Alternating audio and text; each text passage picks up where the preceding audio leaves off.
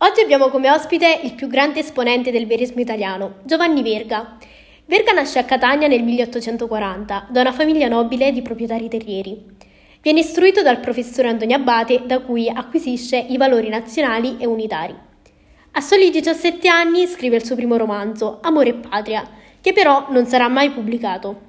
Iscrittosi alla facoltà di giurisprudenza, tronca il suo percorso per unirsi a Garibaldi, entrando nella Guardia Nazionale.